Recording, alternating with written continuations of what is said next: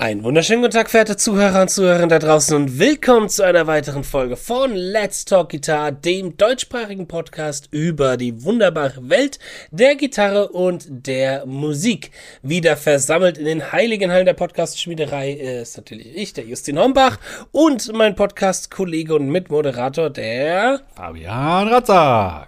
Servus, Justin. Ja, grüß dich. So, wir haben heute natürlich wieder einen Gast bei uns, weil wir über ein ganz, ganz tolles, interessantes Thema sprechen wollen.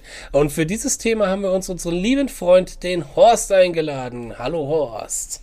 Hallo, Hi, Horst. Ihr Lieben. Ich grüße euch ganz, ganz herzlich da draußen. Hi. Freue mich, schön, sehr, dass du dabei bist. Ja, auch. Ihr habt es wahrscheinlich im Titel schon erraten können, worüber wir heute reden. Wir reden heute über Line six. Für die, die Line six nicht kennen, Line six ist eine Firma, die Verstärker hauptsächlich produziert. Die haben natürlich auch so ein paar kleine Gadgets, aber es geht natürlich erstmal um deren Verstärker und deren E-Gitarrenverstärker. Dafür haben wir uns den Horst eingeladen, aber da meine erste Frage an dich, Horst. Zum einen muss ich kurz vorher reinwerfen, wer Horst nicht kennen sollte, der soll bitte unsere Folge über Horst anhören. Da haben wir einmal den Horst nochmal en Detail vorgestellt. Ähm, lohnt sich sehr reinzuhören. Äh, und wenn ihr das jetzt hier gemacht habt, dann kommt ihr wieder zurück zu der Folge und jetzt können wir über Horst reden und Horst nochmal fragen. Horst, warum haben wir dich eigentlich für Line six eingeladen? Was hast du eigentlich mit denen am Hut? Gar nichts. Ja, so eine gute Antwort. Wir, wir wollten immer wieder mit Horst reden. Was ich ja soll. Ja, ähm, meine, meine Geschichte mit Line six, die, die beginnt eigentlich schon in den neunzigern, da ich, ähm, wir viele in der Zeit, die Gitarre gespielt haben, plötzlich auf diese interessante Firma da aus den Vereinigten Staaten aufmerksam wurden. Äh, und ähm, auf dem Markt tauchte da ein Gerät auf, das uns alle irgendwie in den Bann gezogen hat. Das war so ein rotes Teil, für den einen oder anderen hat es die Form eines Herzens oder einer Niere, und das hieß Pod. Pod, ja, mm, das ist ein Pod. Pod. Naja, eigentlich ein, ist ein Pod eigentlich ein Behälter für, für irgendetwas. Und das Gerät an und für sich war natürlich in, in, in der Form damals schon revolutionär, weil es uns zum ersten Mal ermöglichte, amtliche Gitarrensounds, also Amp, Verstärkersounds und Effekte in einem Desktop-Format ähm, ja, äh, zu, zugänglich zu machen. Und das war schon sehr, sehr beeindruckend, und das hat sozusagen, war mein erster Kontakt damals, neunzehnhundertsiebenundneunzig, achtundneunzig, glaube ich, kam das erste. Ja, da fing das, glaube ich, an, ne? Genau, da ging es los.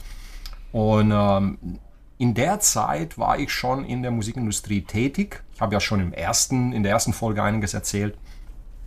Und habe damals bei Audio Export gearbeitet in Heilbronn. Und ähm, wir waren damals mit Digitech unterwegs. Also Digitech war mhm. ja auch so ein Vorreiter äh, im D S P. Waren die eigentlich davor? Ja, die waren tatsächlich davor. Ne? Ja, ja, genau. Ja, ja, die hatten dieses, dieses äh, neunzehn Zoll Teil, mhm. ja, sehr, ja. sehr beliebt. Ja. Wurde auch von einigen der besten amerikanischen Gitarristen verwendet. Und ähm, irgendwo hat, hat dann Digitech auch gesagt, Mann, das ist ja auch äh, interessant, was die jetzt da auf den Markt bringen. Und ich war damals unterwegs mit den Digitech äh, Amps und mit den Johnson Amps. Das war, war ein Produkt, was von Digitech auf den Markt gebracht wurde. Kurze Frage, kurze Zwischenfrage. Du warst mit damit unterwegs, für unsere Zuhörer. Bedeutet das, du warst, hast du damit live gespielt und dann die quasi jetzt Amps gehabt, oder hast du wirklich mit der Firma zusammengearbeitet? Und ja, wir haben wenn ja, was kann man das bedeuten? Ja, ich, genau. Ich war unterwegs in der Form, dass ich verantwortlich war für den, für den Marketing und Verkauf, ne, ah, dieser Produkte. Okay, okay. Weil Audio Export war, ist heute noch ein Großhändler. Die mhm. hatten damals ein, ein fantastisches Portfolio von Shure, Genelec, äh, S S L-Konsolen über Soundcraft und natürlich die ganzen Digitech-Produkte. Das war ähm, für mich damals äh, sehr, sehr, sehr interessant, für die Firma zu arbeiten. Und so bin ich dann äh, auch in Kontakt gekommen draußen dann mit den Line six Produkten. Und das hat dazu geführt, ich will jetzt die Geschichte nicht zu lang ausdehnen, weil es soll ja sehr interessant für euch und spannend sein, dass es um das Thema Line six geht, ähm, bin ich dann tatsächlich, ähm, habe mich entschieden, für die Firma zu arbeiten, habe mich beworben Ende neunzehnhundertneunundneunzig und mhm. wurde dann unter vierzehn Bewerbern ausgesucht für die Position des äh, Vertriebsmenschen für Deutschland, Marketing und Vertrieb für Line six. Und das war in einer Phase dann, Januar zweitausend habe ich dann angefangen und habe dann fünf Jahre für Line six gearbeitet.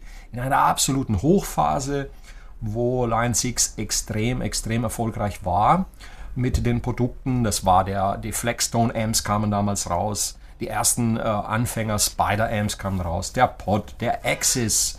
Äh, das war also eine Phase, wo Line six im Grunde genommen gar nicht mehr liefern konnte, weil die Nachfrage so groß war.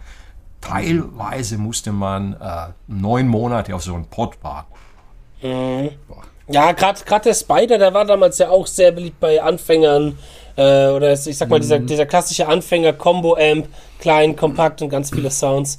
Heißt es denn, du hast dennoch auch als Musiker, sag ich mal, dort gewirkt und Gitarre gespielt, oder warst du auch hauptsächlich erstmal mit Zahlen und Verkaufen und Vertrieb alles beschäftigt? Auf einmal, alles auf alles einmal. Auf einmal. Also, wie sah denn da so ein äh, Arbeitsalltag aus für dich, wenn du das mal so... Ja, ja. Also war ja wahrscheinlich immer ab anders, aber so ein grober Ablauf. Ja, grundsätzlich war das so, dass man schon Gitarre spielen soll. Es war jetzt nicht ein absoluter Muss, aber es war natürlich, wurde sehr gerne gesehen, dass man da mhm. auch äh, Gitarre spielt.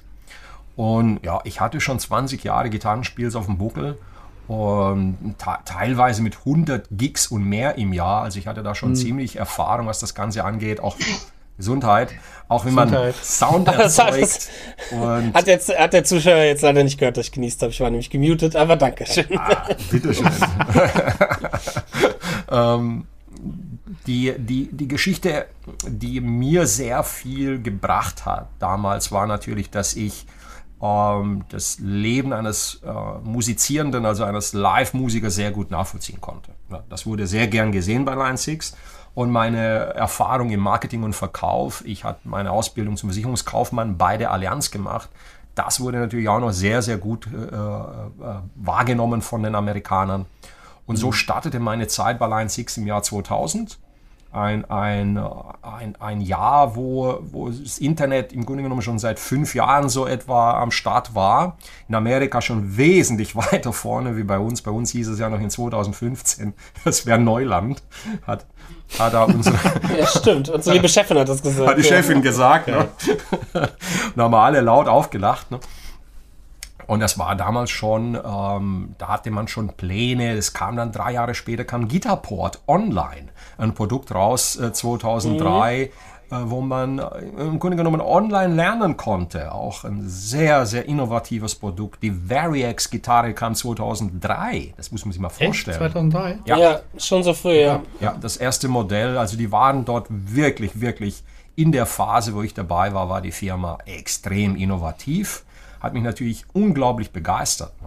Und mein Alltag, um deine Frage äh, jetzt nochmal gezielt zu, zu beantworten, war, dass ich äh, eine Tourplanung oft hatte, also dass ich äh, die Händler und Musikvertriebe äh, äh, in Deutschland, teilweise auch im Ausland besucht habe, äh, war dann regelmäßig in den Vereinigten Staaten, in Los Angeles, in Calabasas, dort war der Sitz der Firma, auch in England, in Rugby, da wo der ähm, Sport auch herkommt. Ne? Sehe hier gerade einen Katzenschweif im Bild. Das ist ja, das ist der kleine Irgendwie. Das ist irgendwie. Die, die Katzen irgendwie sind sweet mal über die Fläche. Ka- kaum geht's ums Line six, kommt der und sagt, hey, ja. Marshall, Marshall. Marshall, Marshall und Fender. Ja, Line six war natürlich auch eine, eine, eine, muss ehrlich sagen, auch eine kontroverse Geschichte. Hier kommt eine Firma, äh, gegründet von Marcus Riley, und ähm, einem, äh, hieß der zweite, hieß, wenn ich mich noch richtig erinnere, Michael Do- Doidig. Und das waren zwei ehemalige Oberheim-Designer, Oberheim-Synthesizer mm. und Entwickler des ganz berühmten Alesis, also äh, A D A Ts, mm. also der A D A T mm. Analog to Digital mm. Audio okay. Tape, ein revolutionäres Produkt. Mm. Quadraverb, Quadrasynth, Digi-Design, also diese Leute waren schon in den achtzigern extrem extrem innovativ unterwegs und haben sich dann Mitte der neunziger Jahre entschieden, ihre Firma hieß damals Fast Forward Design, mhm. und haben sich damals entschieden, ähm, äh, sich dem, der Gitarrenwelt mal äh, zur Verfügung zu stellen. Und Markus hat, hat dann hat gesagt, sind wir in der Lage, einen rein auf Software basierenden Gitarrenverstärker zu bauen?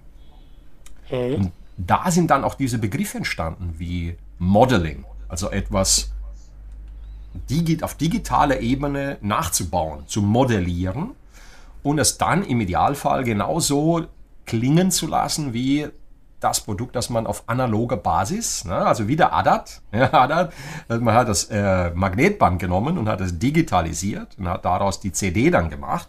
Also das, diese Leute sind, die sind in der Musikgeschichte äh, vergraben, das ist ganz klar. Ich kann mich an Werbeanzeigen erinnern, Anfang der zweitausender, Ende der neunziger, wo sie ihn verglichen haben mit einem Leonardo da Vinci. Ohne, Ach, krass. Ohne, ah, ja klar, wenn du dafür zuständig bist, dass die C D funktioniert und dass Digitalisierung funktioniert, dann klar. Krasse Sache. Schon, äh, ja, ja, krasse schon. Sache auf jeden Fall. Das wusste ich gar nicht, ja. Und dann haben diese Leute den Mumm, sich hinzustellen, zu sagen, wir versuchen das jetzt mit Gitarrenverstärkern. Arbeiten dann im Geheimen äh, circa drei Jahre, sammeln in, im Großraum Los Angeles. Ihr könnt euch gar nicht vorstellen, was dort alles an, an Studiomusikern unterwegs ist, aber mittlerweile wisst ihr ja, nicht nur äh, Toto ist dort basiert mit Steve Lukather, der dort ein- und ausging, der hat etliche seiner Amps zur Verfügung gestellt. Larry Carlton hat Amps zur Verfügung gestellt. Mhm. Also man wollte dieser jungen Firma, dieser innovativen Firma dann auch helfen. Finde ich gut, ne? Das ist ja halt auch ein großer Schritt. Ja, und die, die haben noch ihr Ohr ausgeliehen, was das Thema anging. Es ging ja nicht nur darum, das soundmäßig zu kopieren, sondern es sind so viele Parameter. Sollte natürlich auch dynamisch sein, das Ganze. Ne? Was bringt es, wenn du eine Kopie, eine Soundkopie hast und das klingt dynamisch immer gleich? Das war also eine hochkomplexe Geschichte.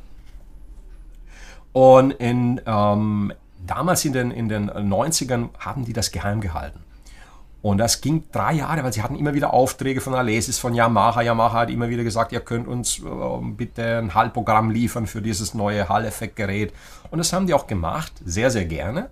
Aber ein Teil der Firma wurde abgekapselt mit circa dreißig Mitarbeitern, die dann abgestellt wurden, dort an dem Projekt zu arbeiten. Und man hat das hinter verschlossenen Türen gemacht. Unter anderem werde ich euch auch gleich noch erzählen, wie der Name entstanden ist. Oh ja, das ist auch sehr interessant. Oh, okay, ja. Mal gespannt.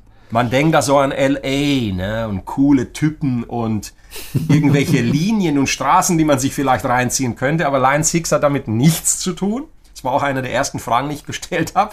Habt ihr da vielleicht zu viel in den Topf geguckt in, und vom Zaubertrank genommen, um auf den Namen zu kommen? Nein, die Geschichte ist sehr interessant und ihr werdet den Clou auch gleich hören. Aber nochmal zurück, mein Alltag sah tatsächlich dann so aus, dass ich natürlich die ersten Wochen war ich in Los Angeles, also die erste Woche war ich in L A, und äh, wurde dann dort natürlich allen Mitarbeitern vorgestellt. Das war eine Woche, äh, das war für mich, das war einfach irre. Ne? Das war wie Hollywood. Ne? Also die, man kann schon sagen, die spielen schon ein bisschen die Amerikaner. Ne? Also die Einführung, äh, dort in einer Firma zu arbeiten heißt hundert Prozent oder gar nicht.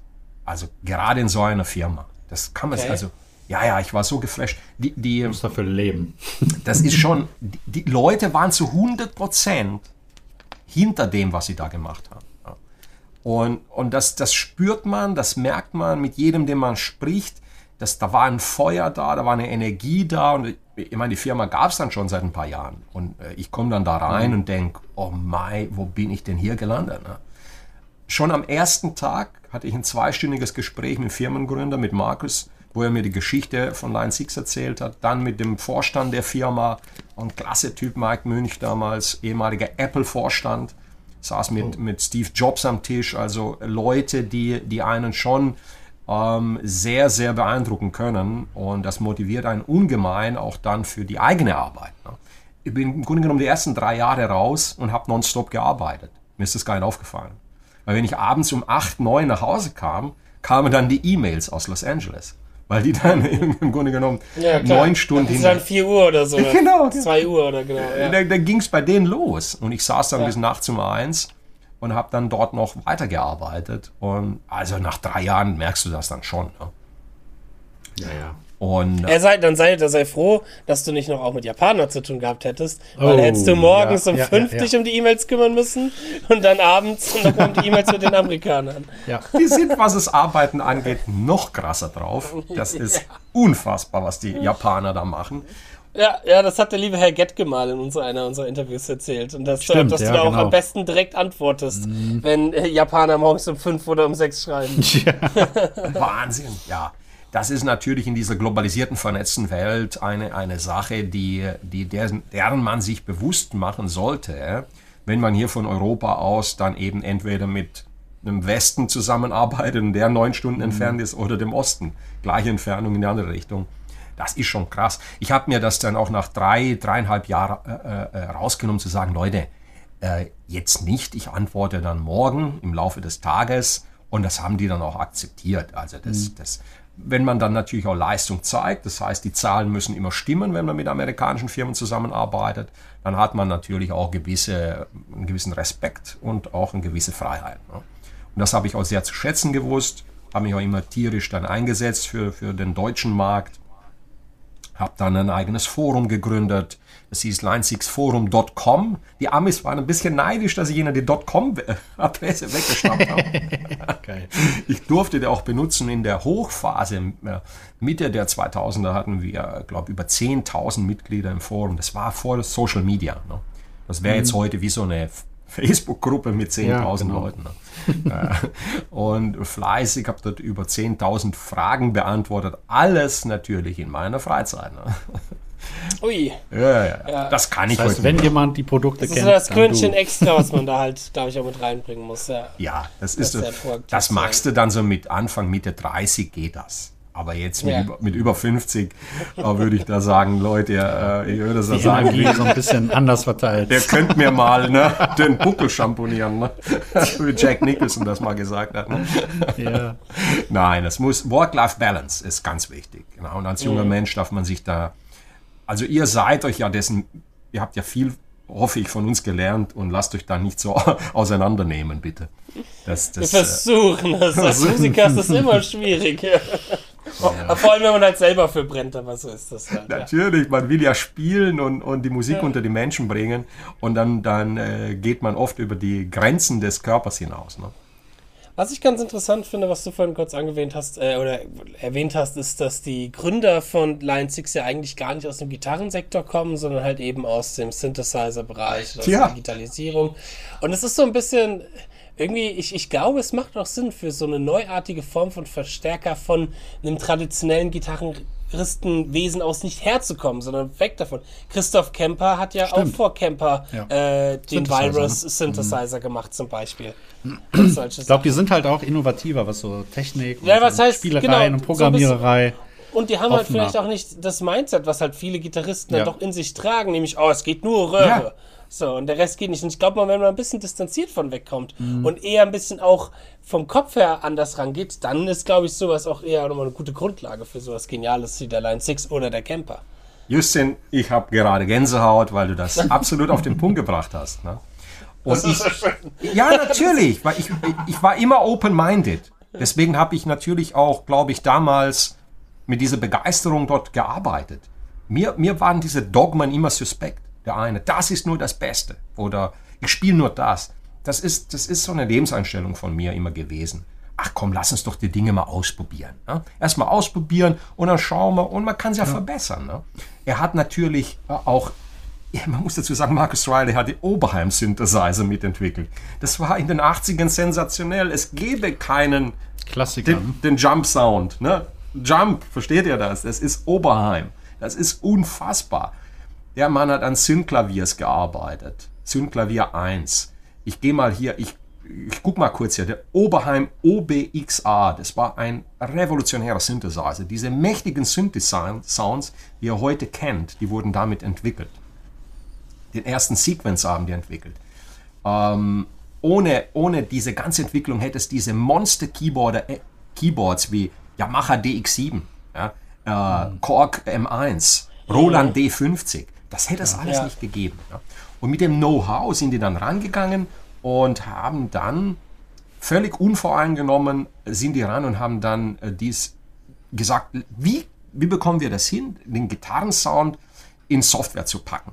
Und als ich dort war, schon am zweiten Tag, hat man mir, natürlich musste ich eine sogenannte N D A unterschreiben, also Non-Disclosure Agreement heißt es, dass ich also das nicht erzähle, aber jetzt sind zwanzig Jahre vergangen, diese Geschichte ist äh, in der Line six History nachzulesen online, da gibt es auch Interviews, wo die das genauso erzählen. Ich fasse es kurz zusammen. Du kommst dann, die hatten mehrere Studioräume in der Firma und äh, in dem einen war gerade ein Messer, ein, du- ein Dual Rectifier, Und aus dem Amp kamen über fünfzig Kabel raus. Also die waren so an wichtigen Lötpunkten ja, ja, ja, klar. ausgemessen werden. Ja, genau. Und das kam dann alles per Kabel, also Multikabel, in ein digitales Mischpult. Ein großes Yamaha-Mischpult war das. Und das, das kann nur von Keyboardern kommen, sowas. Oder? Diese Idee, ja natürlich. Das Kein Gitarrist würde auf diese Idee kommen. Die wissen ja. noch nicht mal, was ein Effektsloop ist. Genau. Ja, Mann, es ist so. Oder MIDI ist natürlich für uns etwas, ja. äh, etwas oh, was uns oh, völlig oh. erschlägt. Oh. Und ohne MIDI geht ja vieles nicht in der Programmierbarkeit von, von diesen Sachen. Und MIDI ist für die Keyboarder etwas völlig Normales. Ne? Äh, ich rede jetzt nicht von den Alleinunterhalter äh, und ihren MIDI-Files. Das ist eine Seuche, die es nur in Deutschland gibt. In Amerika würden die, die standesrechtlich erschießen. Zu Recht, zu Recht. Zu Recht. Nee, nee, es ist so, in Amerika haben wir die Musikergewerkschaft, schaut euch den Film Blues Brothers an, wie streng die da umgehen, wenn du nicht, wenn du dich als Country-Band ausgibst und Rhythm and Blues spielst. Ja. Das ist gefährlich in Amerika. Ne? Ja, ja. Und, und diese, diese Alleinunterhalter-Seuche, die gibt es dort nicht. Wenn du dort nicht live spielst, da hast du die Musikergewerkschaft am Hals. Zu Recht. Okay, ein bisschen ablästern gehört dazu. Ne? Aber bitte verzeiht mir, ich finde auch, ich habe schon Leute gesehen, die auf diesen Tyros-Keyboards wirklich fantastisch gespielt haben. Ne? Das gibt mhm. es natürlich auch. Ja. Und die haben auch ihre Daseinsberechtigung, das ist schon okay. Ähm, also, super interessant. Diese ganzen Kabel kommen ins digitale Mischpult und dieser, nennen wir ihn Soundingenieur, kann dann über das digitale Mischpult diese Parameter beeinflussen. Also der konnte den Amp sozusagen heiß fahren. Aus Ach dem, was? Ja, ja. Okay. Und ich habe es wirklich erlebt an dem Tag. Entweder hat es vergessen, dass das heiß fuhr, das Teil, was hat keiner mit Gitarre drauf gespielt. Der Amp ist abgefackelt. Da oh, kam, Rauch, ja, da kam Rauch raus. Sorry, guys. I have to run. Session is over. Genau. Und da kam Rauch raus aus dem... Und es sagt, so, das ist nicht der erste Amp, der abgefackelt ist. Und ich kam dann rein, habe am ersten Tag eine super süße äh, äh, Lederjacke, also nicht echt, aber so eine Pseudo-Lederjacke von Line six bekommen. Es war Januar und es war ein bisschen kühl. Ich habe gesagt, ich, mir ist ein bisschen kühl, was selten ist in Kalifornien. Und ich dachte, wenn ich dorthin komme, ich hatte nur dünne Klamotten dabei, weil ich...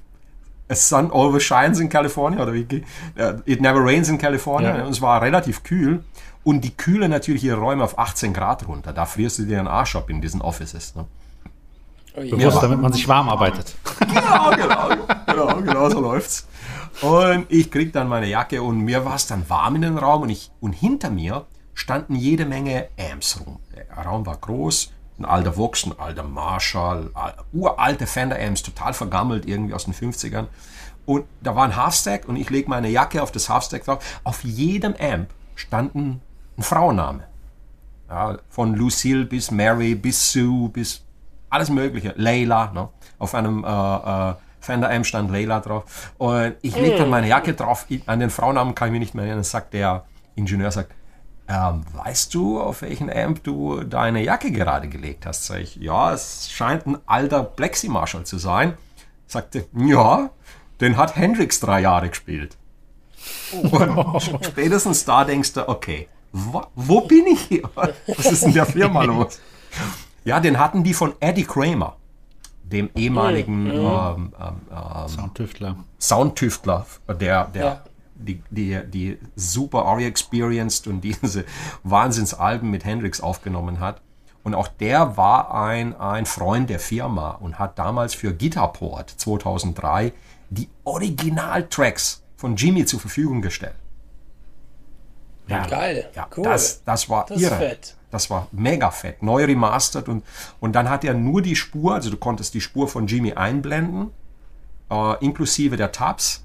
Und dann konntest du das ausblenden, nur die Tabs, und dann konntest du mitspielen.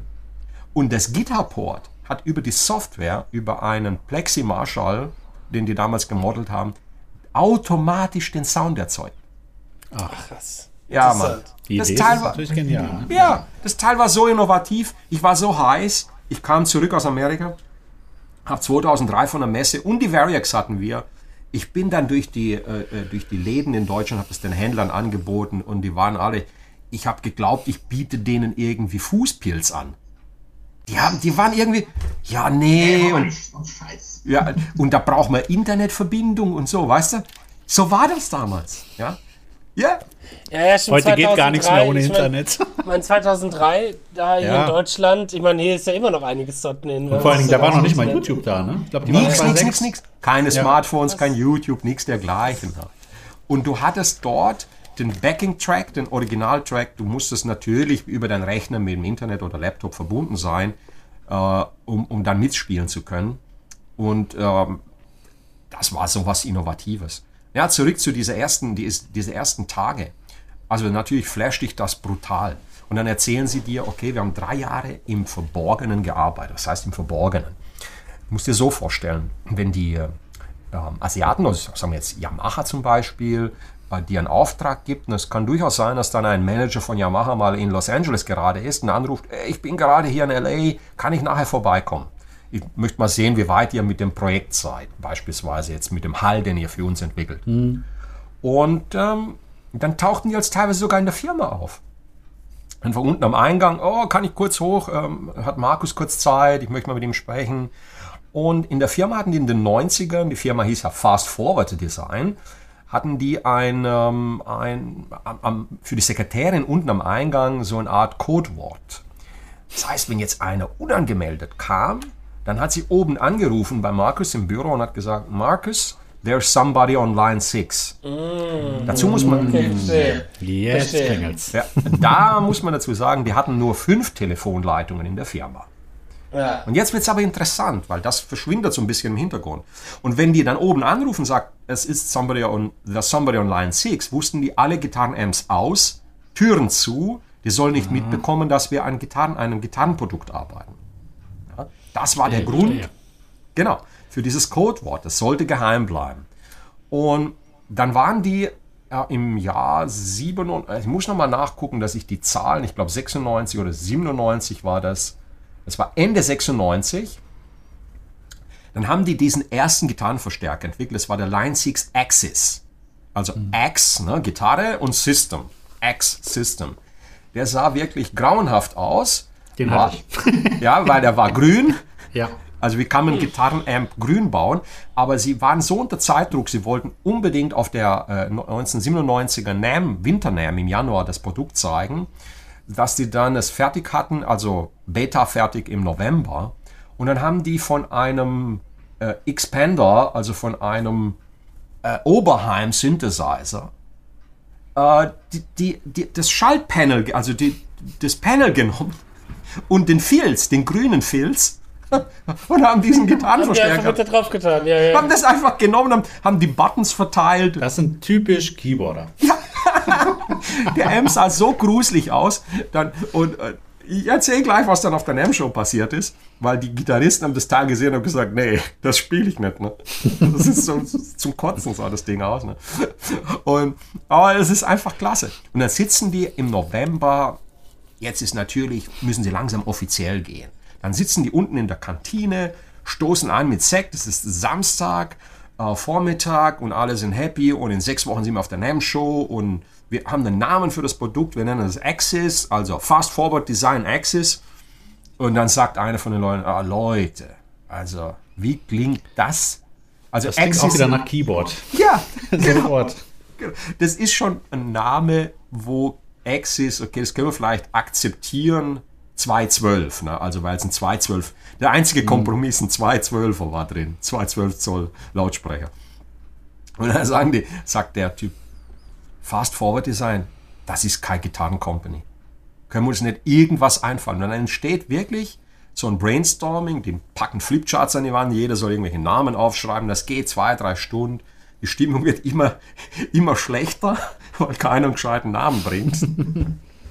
Sekretärin ruft oben an, niemand geht ans Telefon. Ne?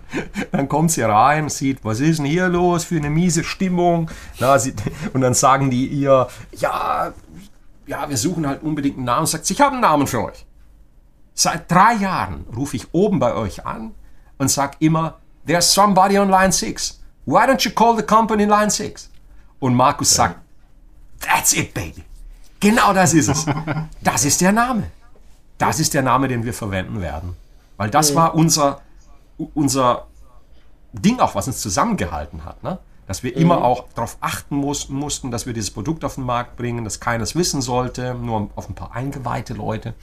Und dann, wir nennen die Firma Line six. Vor allen Dingen war es kurz und bündig. Wir hatten also nur diese vier Buchstaben und eine Zahl. Mhm. Und dann natürlich, wir brauchen ein Logo. Ne? Und was fällt denen ein? Ja, komm, wir machen das so, dass es ein bisschen aussieht wie Fender. Weil, also nehmen Sie das Line, ja, und am Ende die sechs so ganz rund, das sah also genau. praktisch fast aus wie ein umgedrehtes Fender-Logo, haben die dann auch drei Jahre später dann abgeändert, weil es nicht so gut leserlich war, hat man es dann mhm. in dieses neue Design dann gepackt. Mhm. Und so ist der Name der Firma ist also entstanden aus der nicht vorhandenen sechsten Telefonleitung. Das ist echt eine coole Story. Ja. Das ist echt cool. Ja, so hat es angefangen mit Line six, ja. Ähm, was würdest du denn sagen, jetzt wenn wir ein bisschen wieder in die Gegenwart zurückkommen, ähm, was du dann auch so ein bisschen als was Besonderes gesehen hast in Line six oder auch immer noch was Besonderes siehst in Line six, weil du hast es ja vorhin schon ein bisschen auch angedeutet, hier in Deutschland, ähm, klar, ich glaube, äh, kommerziell war der Line six auf alle Fälle erfolgreich, aber gerade in der stand er sehr oft in der Kritik. Eben halt, mir das klingt nicht wie ein echter Amp oder, wobei ich finde, mittlerweile, es gibt ja viele tolle Videos über den Pod von solchen YouTubern wie Ole Englund oder so, äh, der, das ist immer noch gut gealtert. Selbst wir hatten letzte Woche unseren lieben Freund Guido Bunkenstock im, mhm. äh, hier im Podcast, der ja dafür bekannt ist, Camper-Profiles zu machen. Der hat auch gemeint, er ist einmal hingegangen, hat er mal Spaß einen Line six Pod geprofiled. Ja, also genau. Es hat auch irgendwo Kult, ja auch. Ja, es hat ja irgendwo auch einen Kultfaktor mittlerweile. Ja. Ich hatte selber auch einen, ich habe ja selber jahrelang Line six gespielt, vor allem der Vetta zwei. Das war meine Kraftmaschine. Da habe ich meine Muskeln mit aufgebaut. Ein Riesenteil, ne? Schwer wie Sau. Ein, ein Monster habe ich auch jahrelang gespielt. Ein, ein brachiales Teil, ja. Ja. Brachial. Oh ja. Ich muss, muss sagen, okay, da gab es so ein bisschen so eine, äh, um gleich nochmal auf deine Frage reinzukommen, aber äh, da gab es so eine kurze Phase, wo Line six, glaube ich, mal so ein bisschen äh, unter der Radarfläche war und auch von der Qualität her. Das war so, glaube ich, Anfang zweitausendzehner, zweitausendelf, zweitausendzwölf, als der Axe-F X und das Kemper halt eben hochkam. Aber ja, nochmal zu Line six zurück, was würdest du sagen? Was sind so deine Sachen, die dich immer noch an Line six begeistert? Weil du spielst ja noch den Helix und alles. Ich spiele den Helix mit, mit ganz, ganz großer äh, Begeisterung. Und war auch an der Entwicklung des Produktes ein bisschen noch beteiligt. Da bin ich auch stolz drauf, dass ich da zweitausenddreizehn ging es los mit dem massiven Brainstorming für die, für die Helix-Familie. Ich wusste auch nicht, wie das Produkt heißt. Ich hatte keine mhm. Ahnung. Da war ich auch noch mal drei Tage in England äh, eingeladen. Da war ich also schon sieben, acht Jahre nicht mehr in der Firma.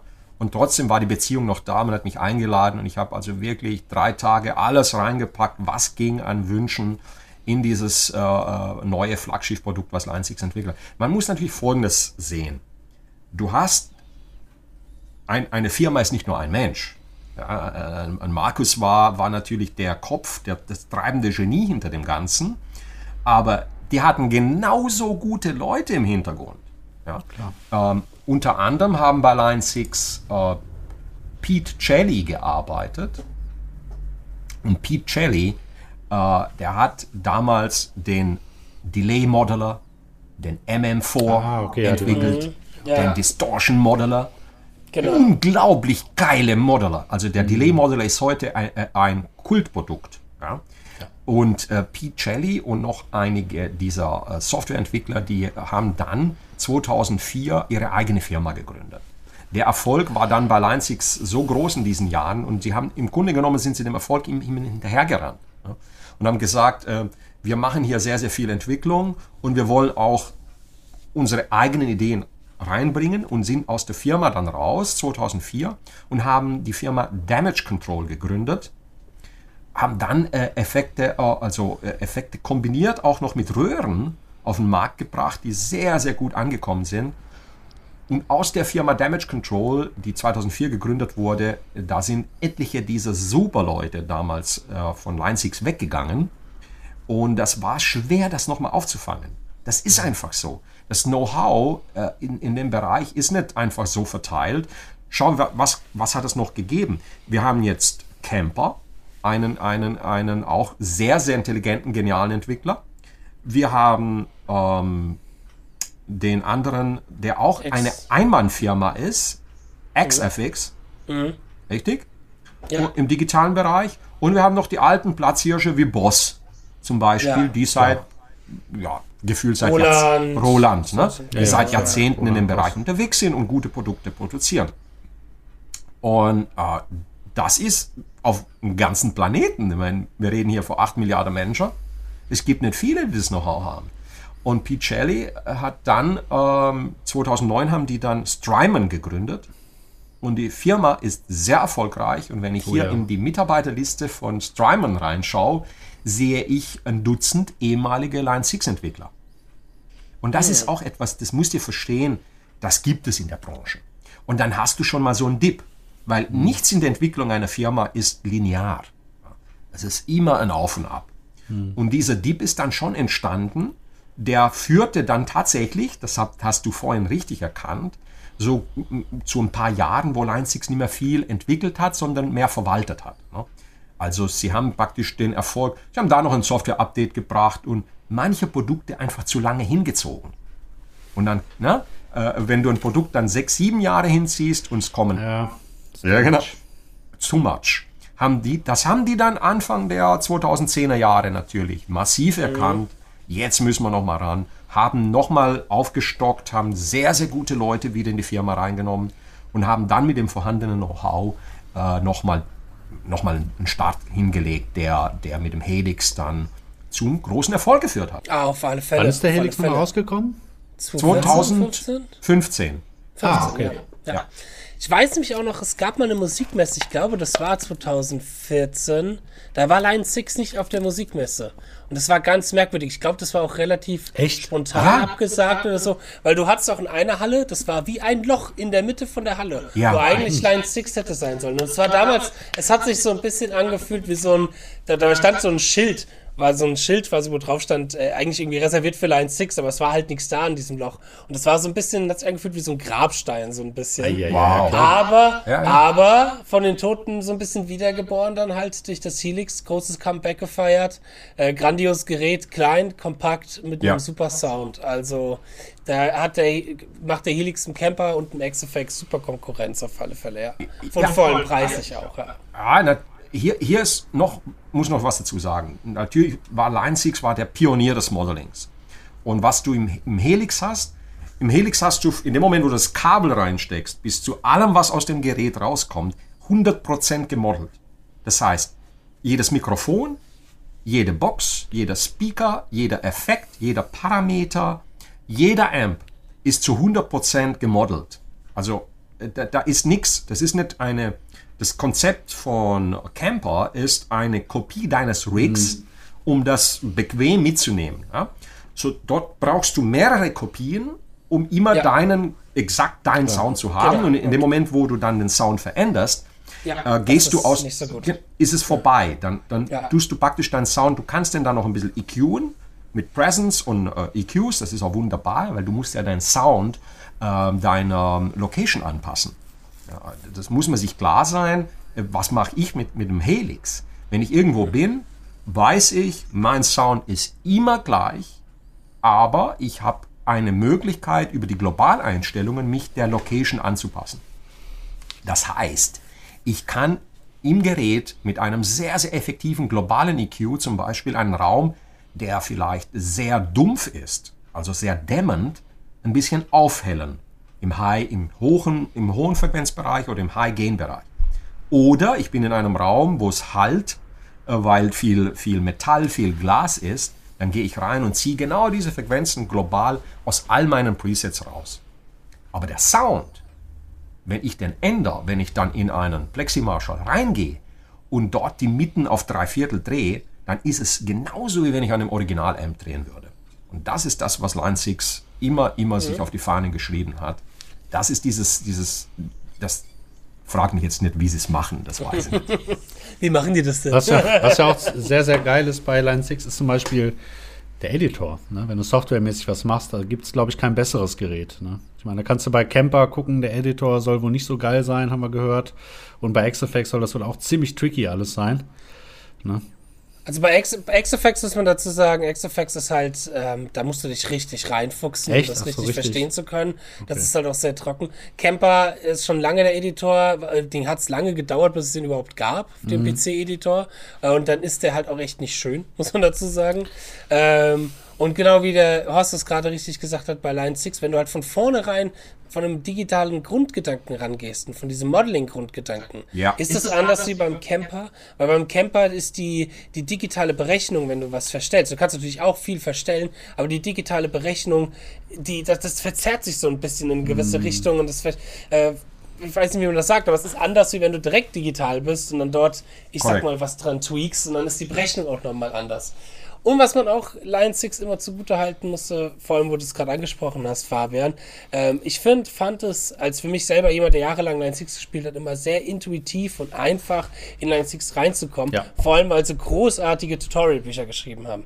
Ich habe das Pilotenhandbuch vom Vetta drei, das ist, hat sehr, sehr viel Freude gemacht, sich das durchzulesen. Es war immer eine super lange Klolektüre von mir auch, weil das halt, ja, du, du hast da auch zum Beispiel, da wurden die Amps vorgestellt, die in dem, die in den gemodelt sind. Und dann hast du da nicht einfach äh, der so und so Marshall ist der und der Marshall, sondern du hast immer ein Bild vom Amp dabei gehabt. Du hast ah, so Preset, so, so kleine Beispiele, wie so, wie so Rezepte. So, ah, du kannst die Presets so und so stellen, dann kriegst du so ein bisschen den Blackmore-Sound und solche Sachen. Das, das hast du ja auch beim, beim Editor, hast ja auch, wenn du Effekte zum Beispiel, kannst du die Ansicht so wählen, dass du wirklich die Effekte siehst, ne? Wie das aussieht, wie halt so ein bisschen wie das Originalpedal halt, ne? Und dann hast du direkt auch eine Vorstellung, weil ganz ehrlich, was bringt dir das? Du hast siebenundzwanzig verschiedene Delays und du kommst jetzt aus der analogen Welt und sagst, ey, jetzt suche ich so einen ähm, Memory Man. Und dann guckst du erstmal, wenn die alle so kuriose Namen haben, dann blickst du ja gar nicht durch. Und da suchst du was Vertrautes und dann weißt du, wo die Reise hingeht. Ne? Das ist schon sehr klug durchdacht auch. Ne? Von Anfang an war mhm. der Grundgedanke, dem arbeitenden Musiker ein funktionierendes Tool an die Hand zu geben. Eine kleine Anekdote, vielleicht noch zwei, drei echt tolle Geschichten, ja. die ich euch erzählen kann. Ähm, der, ich muss natürlich da ansetzen, der AxSys kam raus, dieses hässliche grüne Ding. Die stehen in, auf der NAMM und machen die ersten Demos am ersten Tag und keiner. Die Leute gehen vorbei, ja, nett. Sie hatten eine kleine Booth, so fünf Quadratmeter, ne? Mehr war halt nicht drin finanziell in, äh, zu der Zeit.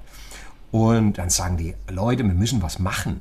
Wir haben ein gutes Produkt, aber anscheinend optisch kommt es nicht an. Also wir müssen hier was machen. Und dann sagt Marcus, okay, ich rufe mal einen guten Freund an, der hilft uns. Und dann stand halt am nächsten Tag Steve Lukather am, am Stand und hat auf dem AxSys gespielt. Und sofort waren da natürlich, äh, keine ja. Ahnung, ein paar hundert Leute da äh, äh, und haben zugehört und sagten, und dann, das ist ja dieser Effekt. Wir haben einen bekannten, glaubwürdigen Gitarristen, der, der drauf spielt. Die Leute hören, wie es klingt. Und dann bricht dann diese Barriere. Ja. Dann kommt Guitar Player Magazins, Magazine, sagt, wir wollen als Erste den Amp äh, testen. Es gab nur ein Stück, ein Prototyp. Okay, könnt ihr haben. Und dann kommt vier Wochen später von, von Guitar äh, Player Magazine die, die Schlagzeile, der Amp ist auf dem Cover. Und unten dran steht, is this the holy grail of guitar amplification? Ja, das ist natürlich ein Sechser im Lotto. Das war wie ein Sechser. Das hat dann diesen, diesen Wahnsinn losgestoßen. Und dann merken die aber, wir haben hier ein Produkt, das zweitausend, glaube ich, zweieinhalbtausend Dollar kostet. Das ist ja nicht für jeden möglich. Ne? Und dann haben sie also Stückzahlen verkauft, das, das war, das war homöopathische Nummern. Und dann sagen die, wir müssen ganz schnell für die Summer NAMM, die kommt ja immer sechs Monate später in Nashville, müssen wir ganz schnell ein Produkt auf den Markt bringen zu einem Preis, der für jeden möglich ist. Und dann sagen die Leute, äh, in dem Brainstorming sagen die dann im Januar, es kann nur ein Desktop-Produkt sein, weil wir haben ein Softwareprodukt. Wir machen das so schick wie möglich, schnell und packen natürlich nicht alles, was in dem AxSys drin ist, weil die Platine in dem kleinen Gerät viel zu klein ist. Wir, wir reden hier noch von den neunziger Jahren. Sondern wir packen jetzt sechzehn Verstärker rein und zweiunddreißig oder glaube äh, der, der wichtigsten Effekte. Ne? Oder sechzehn waren es in der Ausgabe eins. Chorus, Delay, mit alles ganz einfach editierbar mit einer Software. Die, die hatten dann einen Softwareentwickler, ich weiß nicht mehr den Namen, wer es war, vor Jahren wusste ich es noch, der war ein Fan von der Sega Dreamcast-Konsole und hat immer auf... in den Pausen, auf der Arbeit. Übrigens, bei Line six darf heute noch sich jeder auf der Arbeit ausleben, wie er möchte. Du darfst dich anziehen, wie du möchtest. Du darfst kommen okay. und gehen, wann du möchtest. Es sei denn, es ist Crunch-Time. Crunch-Time heißt, das Produkt muss fertig werden. Da arbeiten die Leute rund um die Uhr, auch sonntags. Also das, das ist einfach so. Es mhm. gab dort einen Malmsteen-Fan, der hatte den ganzen, seinen ganzen Raum voll hängen mit Malmsteen-Poster. Der zog sich an wie Ingwi und hatte Ingwi-Gitarren an der Wand hängen. Ne? Das, das, und ein anderer war ein Elvis-Fan. Der kam auf die Arbeit angezogen wie Elvis in Las Vegas. Ohne Quatsch. Ich, ich beschwöre ja. euch das. Das ist wahr, was ich sage. Ne? Und hatte ja, einen, das ist eine gute Firmenkultur. Ja, ja, der hatte einen Gebetsteppich vor einem Elvis-Poster und hat gesagt, if I don't, if, wenn ich nicht im richtigen äh, Zustand bin, äh, knie ich hin und bete zu, zu, zu meinem Helden. Also, das ist geile Firmenkultur. Und der Dreamcast-Spieler sagt, äh, es ging um die Form des Gerätes. Und die, deswegen hat der erste rote Port äh, die Form von dem Controller mhm. dieser Sega-Konsole. Ja. Ja, stimmt. Ja, und das, ein Gamer weiß, von was ich rede. Und ja. die, die Farbe Rot, es sollte also so herzmäßig eine Farbe, die auffällt, sein, haben das Rot gemacht. Und jetzt kommt die, die Story. Sie stellen, hatten ein halbes Dutzend Pots fertig, haben so Stehstände, die kennt ihr von den Messen bei Line six. Mhm. Da hattest du deinen Pot, einen Kopfhörer und eine Gitarre. Und dann kamen diese Studio-Cracks, die besten Studio-Gitarristen Amerikas, sind in Nashville. Also für Country und, ne? Weil Country ist dort immer noch Nummer eins. Ohne Frage. Wenn dort ein Country Star ist, das noch mit Rock kombiniert und hm. das ist Wahnsinn, was die für Zahlen dann machen. Und einer dieser weltbesten Studio, äh, Nashville Studio Heroes spielt auf dem Pod und Marcus sagt mir das äh, in, der, in den ersten beiden Stunden, wo ich ihn kennengelernt habe, sagt, wir standen daneben und dem Mann, und das ist jetzt keine Angeberei, liefen Tränen runter, während er das Gerät getestet hat. Der Grund war der.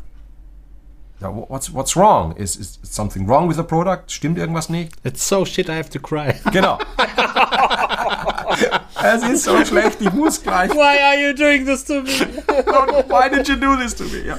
Ja. Der Grund war ganz einfach. Er sagt, I've never dreamed, dreamed in my life that, that there will come a day where I can take this unit to a studio recording and have a real amp sound.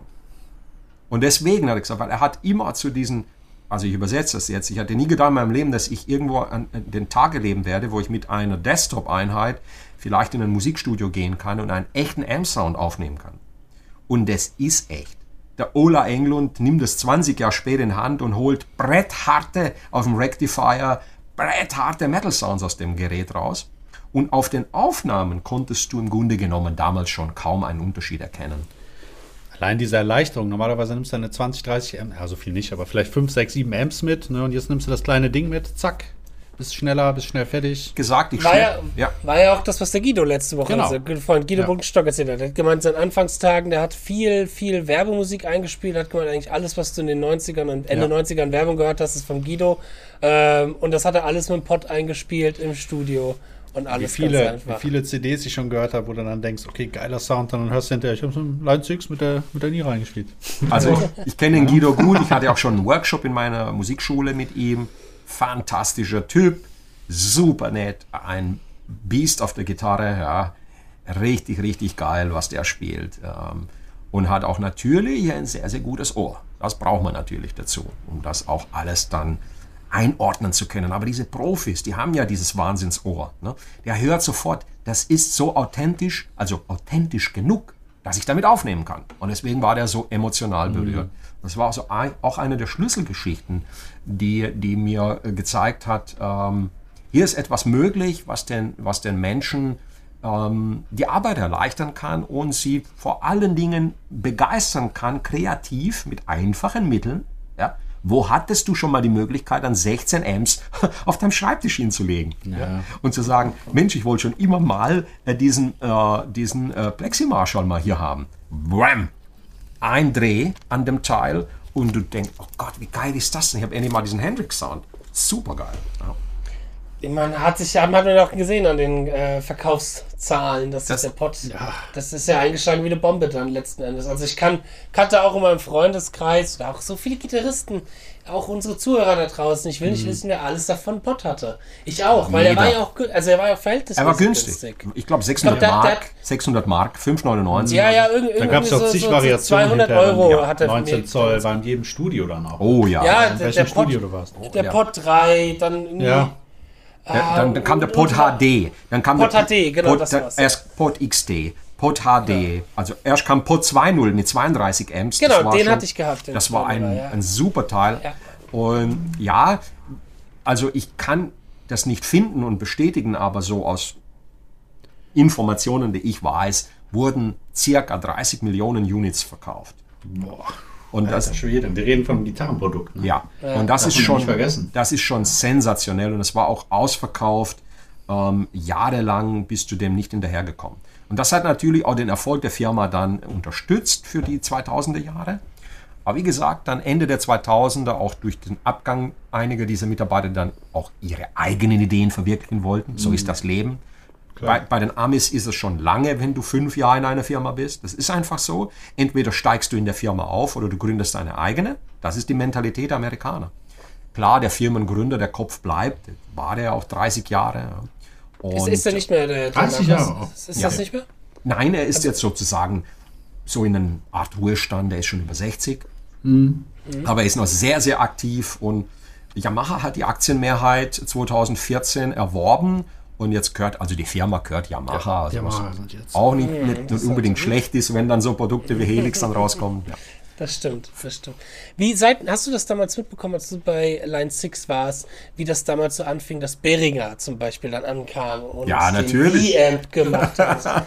Das äh, war super. Das war, das war einmal, ja, auf super. der einen Seite okay. haben wir als äh, äh, drüber gelästert und natürlich gelacht, ne? Aber auf der anderen Seite war es natürlich auch ärgerlich, ne? weil, weil die dann natürlich mit dem Renommee der Firma mhm. äh, ein Produkt hergestellt haben, was ohne Frage ganz schlecht war für das Geld. Ja, also das, das war damals auch wieder etwas, wo die sagen konnten, oh cool, ich kann mir das jetzt nochmal für einen halben Preis äh, leisten. Okay, für dich, um reinzukommen, war das damals völlig okay. Beringer hat auch den Messestand direkt neben Line six gebucht. Oh, ja, oh, ja, echt? Ja. Natürlich. Die Eier, die Eier muss man auch echt Die Eier haben, muss man haben. Ja, das war Krass. super. Das war frech. Ne? Da hatten die dann Aber sowas belebt das Geschäft nur. Das ist, das immer wieder. ist halt so. Ja. Na, ja. Ich meine, bei den Autofirmen ist es doch ähnlich. Ne? Überall ähm, so. Da steht halt äh, der, der, der ne, neben dem V W will dann, idealerweise würde am liebsten Hyundai seinen Messestand hinpacken, weil das ist das Vorbild sozusagen. Dem eifert man halt nach. Das ist okay, die Amerikaner haben eine gesunde Einstellung zu Wettbewerb, denn das belebt das Geschäft. Ja. Und das war auch nie eine gro- ein großes Thema bei Line six, sondern man hat immer, man hat immer mal rübergeschielt und, und dann mal gesagt, ja, aber wenn dann reinhörst, Das, die D S Bs hatten natürlich nicht die gleiche Leistung oder die gleiche Qualität, da hat es dann schon wesentlich mehr gerauscht und so. Aber an und für sich war das ein günstiges Produkt, was der Markt auch dankbar angenommen hat. Ja, fand ich ich fand es ja. okay.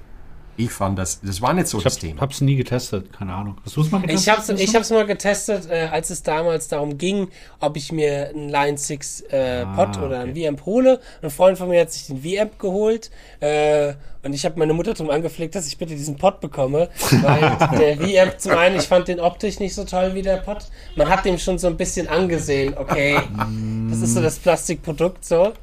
Ähm, Und ja, nee, das war halt so, nee, nicht wirklich meins, auch vom Sound her. Und ich glaube, da gab es auch, was, ich habe dann zum Beispiel an einem Board das auch mal für Live-Situationen ausprobiert und ich glaube, du hast ein krasses Knacken immer gehört, wenn du den Sound gewechselt hast beim okay. V amp. Ah, okay. Das hast du beim, beim Pod halt zum Beispiel nicht gehabt. Und ich habe damals schon ein bisschen auf die Bühne gestanden und so, da war sowas mir schon relativ wichtig auch. Ja. Absolut. Was auch sensationell ja. immer bei Line six ist, und da, da lege ich die Hand ins Feuer, ist, dass die das Rauschverhalten sehr im Griff haben. Ne?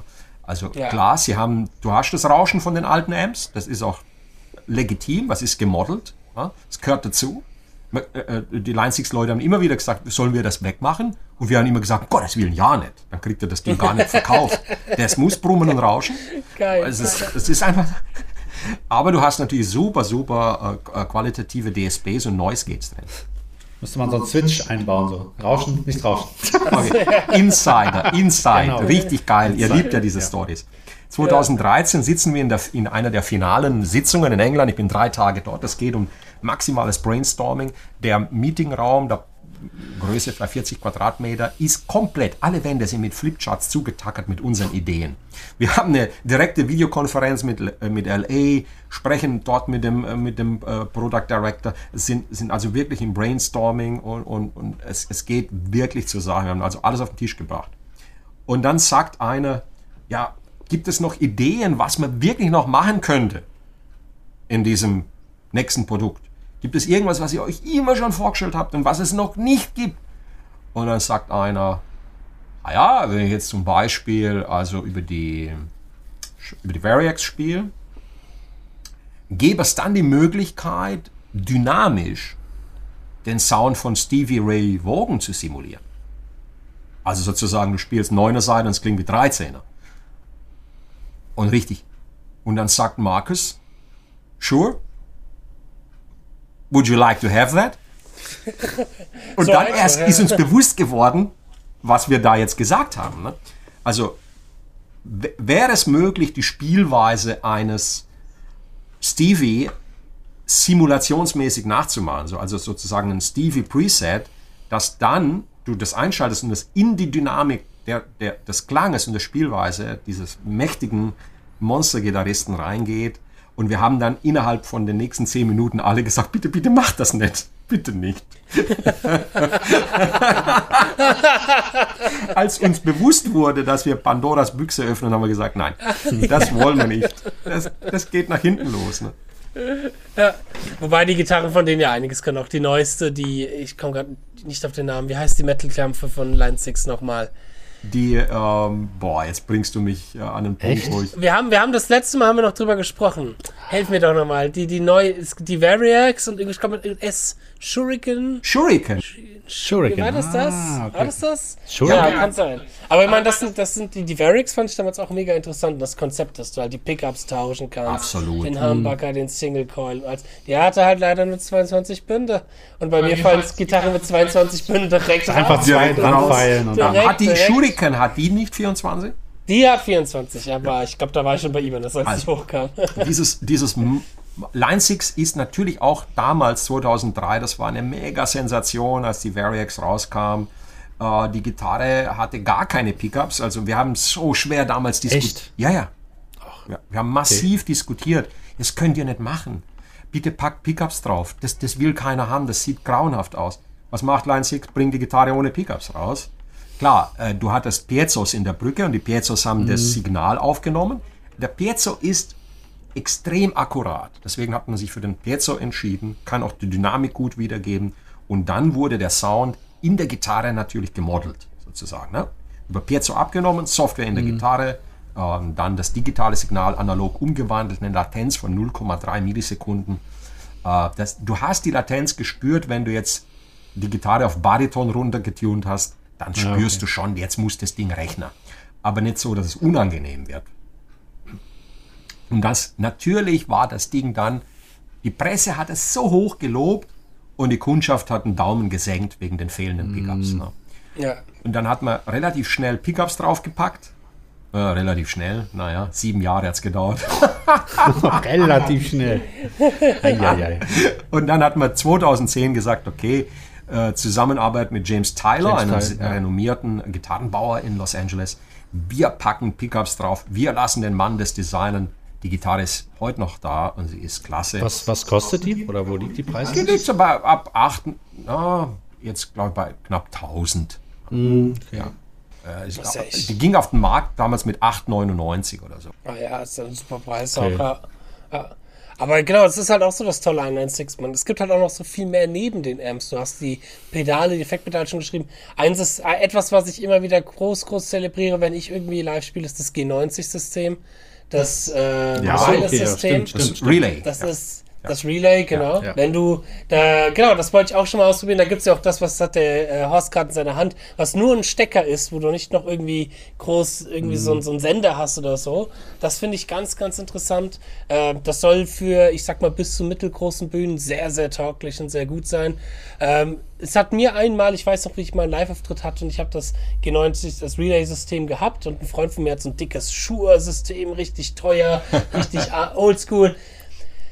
Meins hat funktioniert, seins nicht, weil bei, weil, warte, weil bei seinem ist damals die Telekom hingegangen und hat die Frequenzen aufgekauft, worunter sein ähm, Shure nämlich lief. Oh, und shit. Das Problem hat Line six nämlich nicht. Ja, das ist typisch, weil das läuft über W LAN und, genau. und da hast du sechzehn Millionen Kombinationen, die die Geräte zwischen untereinander äh, erzeugen können, also kodierte äh, Zahlenfolge, äh, die dann erkannt wird, also die Chance, dass auch ein anderer, ich meine, ich habe hier zwei Relay-Systeme und ab und zu kommen die durcheinander.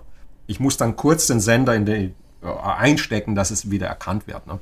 Äh, ich spiele das Relay G zehn, das ist so die Einsteigerversion und ja, auch hier wieder die Vorgabe von Line six, es muss absolut klingen wie Kabel.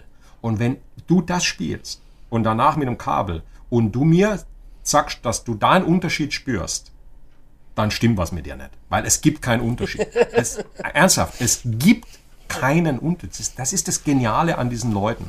Es gibt einen Unterschied bei der Variax, da stimme ich zu. Die, die, die, die Problematik der Palm-Mutes, die habe ich von Anfang an äh, Line six äh, immer wieder gesagt, haben sie dann mit den Pickups natürlich in der Shureken gut hinbekommen, weil du hast diesen aktiven Pickup da drin, da kannst du super Palm-Mutes spielen, aber äh, ein Piezo, wenn du den Palm-Mutest, dann ist der Sound halt anders, ja. Ja. Da kannst du, das kriegst du nie hin. Mm. Niemals. Ja. Und ähm, also every upside has a downside. Aber manche Produkte sind so gut, dass man sagen kann, uneingeschränkt empfehlenswert. Hier hatten sie ein kleines Problem mit einer Charge, wo sich der beim nach dem Software-Update so, erhitzt erhitzen, hat. Ne? Ja, ja. Ja. Da hast du heute noch eine Warnung auf der Line six Website, da sind die sehr hinterher. Aber ja, das G zehn ist mehr für den normalen Musiker. Ich würde sagen, nimm dir das G dreißig, weil die, die Zahl bedeutet die Reichweite. Ne? Mhm. zehn ist zehn Meter, dreißig, dreißig und dann neunzig geht neunzig Meter weit. Ja. Also da kannst du auch im Fußballstadion spielen. Aber ja, wirklich. Das ja. stimmt. Cool, sehr gut. Wir haben sehr die gut. Stundenmarke langsam erreicht, lieber Horst. Cool. Eine letzte, eine letzte Anekdote will ich noch kurz bringen, weswegen ich einmal, einmal kurz vorm Weinen war bei wegen Line six und dann aber doch ein Freudentränen sich aufgeschossen haben. Mir ist nämlich mal mein Vetta drei mit achtzehn Jahren kaputt gegangen. Und dann dachte ich mir, oh nein, das ist bestimmt jetzt so ein Stress, den einzuschicken, dieses vierzig Kilo Ding oder wie viel das wiegt, in einen Karton zu tun. Oh, was Echt, war immer. das so schwer? Oh, das, das war schon schwer, das, das war schon ein großes Teil. dreihundert Watt, dreihundert Watt. Da war ja auch ein richtiger Computer drin, so. Und irgendwas war nämlich in diesem Computer drin. Und dann habe ich mal geschaut, wer kümmert sich eigentlich um die Reparaturen? Und hat einen Freudenschrei ausgelegt, weil, der, weil diese Person keine vierzig Minuten von mir entfernt wurde. Der wohnt in Frankfurt da hinten bei... Beim Beats and Bytes? Genau, beim der Georg Schwarz, ein genau, ganz, der Georg ganz Schwarz, lieber. Genau. Das ist noch genau. ein Rock'n'Roller, das ist ein, ein, ein Tüftler der alten Schule. Der ist. Ich glaube, das ist der Einzige in Deutschland, der dort so richtig sich um die Reparaturen oder so kümmert. Dieser Mann hm. ist so gut wie diese besten Leute von Line six. Der kann hm. an Line six alles reparieren. Mein Helix, natürlich, ich habe ihn täglich im Betrieb seit sechs Jahren, hm. teilweise stundenlang jeden Tag und für Live-Gigs auch verwendet. Da waren einige der Schalter einfach irgendwann durch. Wenn du da, keine ja. Ahnung wie oft, zigtausend Mal. Ja, ja. Und ich habe das eingeschickt, da wurden alle Schalter ausgetauscht. Okay, ich weiß nicht, ob sie es jetzt immer auf Kulanz machen. Bei mir haben sie es gemacht, ehemaliger Mitarbeiter, naja, okay. Mhm. Man hat es gemacht. Da, danke Line six dafür. Ähm, ich wüsste ja auch nicht, was das gekostet hätte, wenn man die Schalter, weil die sind L E D hinterleuchtet. Ne? Also ich weiß oh, nicht, ja, okay. ja, das könnte ein bisschen teurer sein. Aber jetzt ist alles wieder okay an dem Teil. Und ja, der Georg, äh, innerhalb von drei Tagen kam das Teil zurück und alles war wieder super. Ja. Ja. Kann ich nur empfehlen. Das, war, warst du schon mal da? Das ist nämlich auch ganz spannend. Ich bin nämlich da hingefahren und er sitzt quasi in seiner Dachstube oben, äh, in so einem Häuschen im Dach. Und es ist wie so ein verrückter Professor. Überall sind irgendwelche Geil. Kabel und irgendwelche, äh, ich sag mal, Gerätschaften. Ich sag euch, der, der, der ist ein Besuch wert. Der ist ein ja. Besuch wert. Nein, ich war jetzt die letzten fünfzehn Jahre, seit ich bei Line six weg bin, nicht mehr dort. Mhm. Aber du warst schon mal da. Ich war schon mal dort ein paar Mal, äh, weil wenn ich bei Musik Schmidt war in Frankfurt, äh, dann habe ich ihn als auch besucht, wenn da irgendwelche mhm. Kunden schon ein bisschen mal auf ein Produkt warten mussten und er einen Ersatzteil nicht hatte. Das gibt's ja. Also mhm. ihr Lieben, ihr habt gesagt eine ja. Stunde, wir können ja gerne nochmal eine zweite Folge oder so machen, wenn immer ihr Bock habt. Es gibt nur so vieles, was ich erlebt habe. Immer sehr wieder schön. Gerne, Horst. Du bist ja immer wieder ein gern gesehener Gast. Ja, ja. Sehr gerne. Natürlich, wir können auch über andere Themen reden. Genau. Also ihr Lieben, ich bedanke mich so, ganz, ganz herzlich dir. bei euch für die Zeit. Genau. Es ist mir immer ein wir Vergnügen. Und äh, ja, für alle, alle da draußen, danke. Was mir immer gut getan hat, war die Tatsache, dass ich ähm, immer offen war. Offen für Neues. Ja. Natürlich... Genau. ist das für den einen oder anderen verständlicherweise ein bisschen anstrengend. Ich bin selbst als Typ als anstrengend für Leute, weil ich immer so sehr neugierig bin und immer die Hintergründe wissen will und wie machst du das und so. Das liegt halt in meiner D N A. Und ein anderer sagt dann, ich bin happy mit meiner Gitarre, einem Kabel und einem Amp. Und das sollte man dann auch respektieren. Das so als Schlusswort für die analogen äh, Fans da draußen, weil wir haben wahnsinnig viel in den letzten Jahrzehnten durch die Digitalisierung auch. Äh, äh, Fabian hat vorhin was gesagt, ähm, Lebenszeit auch geht viel drauf. Ne? Nicht jeder mhm. hat Bock, stundenlang in so einem Gerät zu tüfteln. Und, äh, der andere mhm. sagt, da übe lieber Gitarre oder Spiel. Ja, das stimmt. Das Eine stimmt. gute Balance zu finden, neugierig zu sein und sich nicht überfordern zu lassen. Und die, die Technologie kann einen auch sehr hypnotisieren und einnehmen. Und dann, äh, bei mir ist es auf jeden Fall, hat es funktioniert. Ja, super, danke dir auch super, für die Worte, Horst. Ja. Wir haben dich immer wieder gerne in der Sendung. Dann natürlich danke an unsere Zuhörer, die uns jedes Mal supporten. Bitte guckt auch bei iTunes und so vorbei. Wir freuen uns. Schreibt eine schöne Bewertung. Ja. Genau, eine schöne Bewertung, damit die beiden Negativen, die über mich abgelästert werden, mal weg sind, äh, die es auf iTunes gibt. Das sind ähm, mittlerweile ja. vier. Nein, war Spaß. Sind, ach, schade. Nein, nein. Wir müssen, müssen mal wieder gucken, ob mal welche ja. dazu kamen. So, ja, dann wünsche ich euch noch soweit einen schönen Samstagnachmittag und äh, auf Wiederhören. Bis dann. Danke. Bis dann. Ciao. Ciao.